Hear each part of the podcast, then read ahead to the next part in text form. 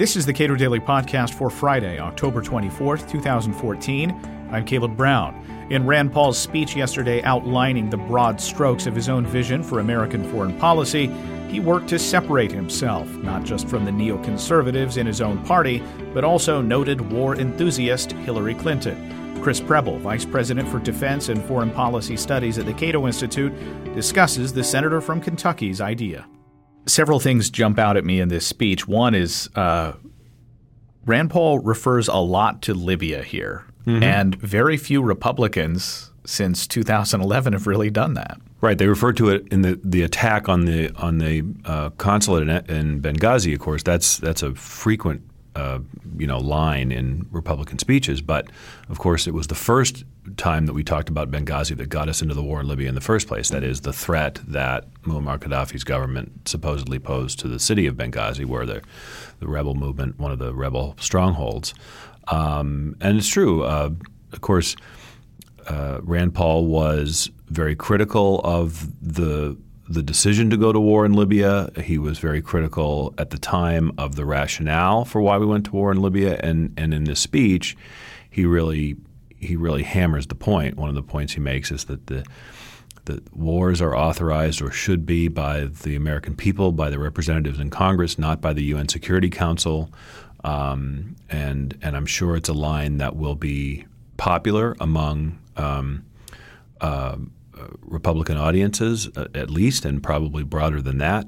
Uh, but it's also it's also a fair point, a valid point. Now uh, he also makes reference here to uh, the Weinberger doctrine, which mm-hmm. is more better known as a Weinberger Powell doctrine today, which is clear support from the public for our various foreign adventures, and he ties congressional support and support for the public into the same thing. Again, referring back to Libya. That's right. I mean, I think it, it is one of the things that stands out to me in the speech is who he chooses to to cite or invoke in this speech. Obviously, there's Ronald Reagan, but there's also some interesting names that you don't normally see. He mentions Caspar Weinberger. Caspar Weinberger, of course, with Colin Powell, who at the time Colin Powell was Weinberger's um, chief military assistant when Weinberger was Secretary of Defense, and then later when Powell himself was in a position to craft these things. We, we now know the Weinberger Powell Doctrine, a set of rules, one of which is support of the American people.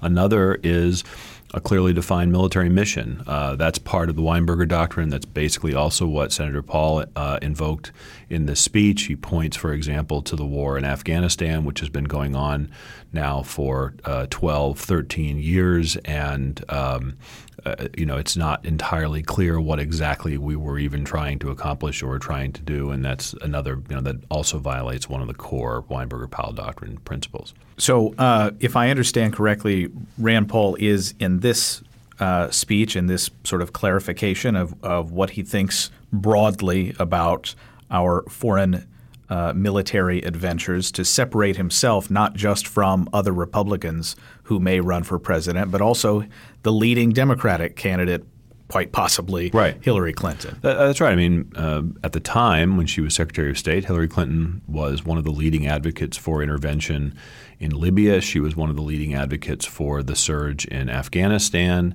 Uh, and I think that a number of people who have commented on the debate inside of the Obama administration surrounding the Afghan surge have raised a lot of very serious questions about what exactly were we trying to accomplish? Why why did we believe that uh, 40 or 50,000 additional troops would would would accomplish that mission? Um, and I think that those, especially those who were party to those conversations, who had access to uh, the this information and did not ask the obvious questions. Um, it appears the president did from time to time, but at the end of the day, he ultimately went along with, with Secretary Clinton in, in particular, and also Bob Gates and a few others um, in approving the surge, even though uh, th- there were very real doubts about whether or not it would accomplish the mission. Uh, Rand Paul here says a president who recognizes the constitutional limitations of power is not weakened, but actually empowered by the public debate that comes with a declaration of war. I support a strategy of airstrikes against ISIS.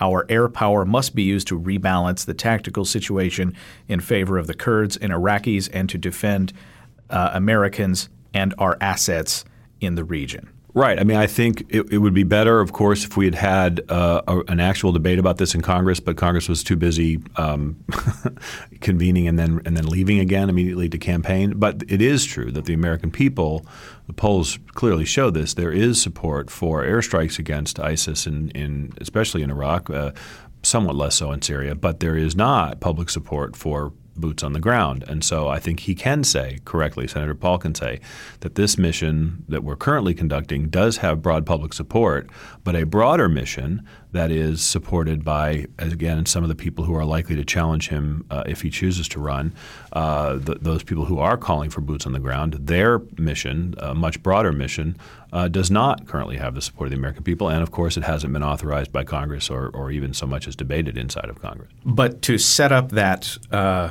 essentially a two tier test, part of the Weinberger doctrine, uh, clear authorization from Congress. Right. And support from the public, Right. you have a, a presentation of a Republican vision of foreign policy that is strikingly different from what we've had since uh, Bill Clinton was in the White House. That's right. I mean, you're right. Republicans did object to some of the uh, wars that, or not, you know, if not wars, at least military interventions that uh, President Clinton uh, embarked on. Um, even challenging them up to the Supreme Court in, in one famous case, um, and so, but but more recently, uh, a lot of Republicans were supportive of uh, going into Libya. A lot of Republicans were supportive of the war of going into Syria over a year ago, at a time when the American people were overwhelmingly were overwhelmingly opposed to that. Uh, so there, this is not a particularly partisan issue. You can find people on both sides, both Republicans and Democrats, who agree with Senator Paul, and you will find others who disagree just as strongly, who believe that the President of the United States should be able to wage war essentially whenever he wants to, wherever he wants to, and that Congress's sole obligation is to fund those operations, or if they wish to, to the, the argument being that they have the power of the purse to to withhold uh, those resources. But as a practical matter, of course, we know that does not happen because once troops are committed into the field, Congress will not vote to cut them cut off funds to those troops. There is a moment in one of the early presidential debates for uh, the Republican side years ago where Ron Paul talked about blowback, and uh, Rudy Giuliani uh, sort of famously tried to smack down Ron Paul Right. claiming, I think, something to the effect of, "That's not a thing. I don't know what that is." Right. Uh, which, uh, of course, in retrospect, seems just uh, laughably absurd that you would have America's gov- America's mayor uh, making such sort of a, a ham-fisted comment. Now, but Rand Paul is, is pretty clear to say this blowback is a real problem. It's Right. something we need to think about Right. and requires uh, some foresight to do. That's right. I mean, I, I do think that these passages in the speech they jumped out at me a little bit because it, I wasn't necessarily expecting him to go there. I don't know that he had to go there. In other words, he could have avoided this discussion entirely and, and not and and people wouldn't have, have noted its absence. And yet, he talks about the resentment that is engendered by, for example, drone strikes. He co- talks about the resentment that comes from our providing aid to governments like Hosni Mubarak's in Egypt, and that the anger uh, that when it does boil over at these regimes is not directed uh, only at the at the regime, but also at the United States that supported it for so many years. It's a violation of our principles, uh, and and not surprisingly, it does uh, engender some some uh, hostility and blowback. Um, I think this is one of the issues that's going to come up uh, again and again, and I think that crafting a message that accurately conveys uh, this fact that U.S. military intervention abroad does uh, stir anger at the United States, and that that anger can boil over in, into violence or terrorism.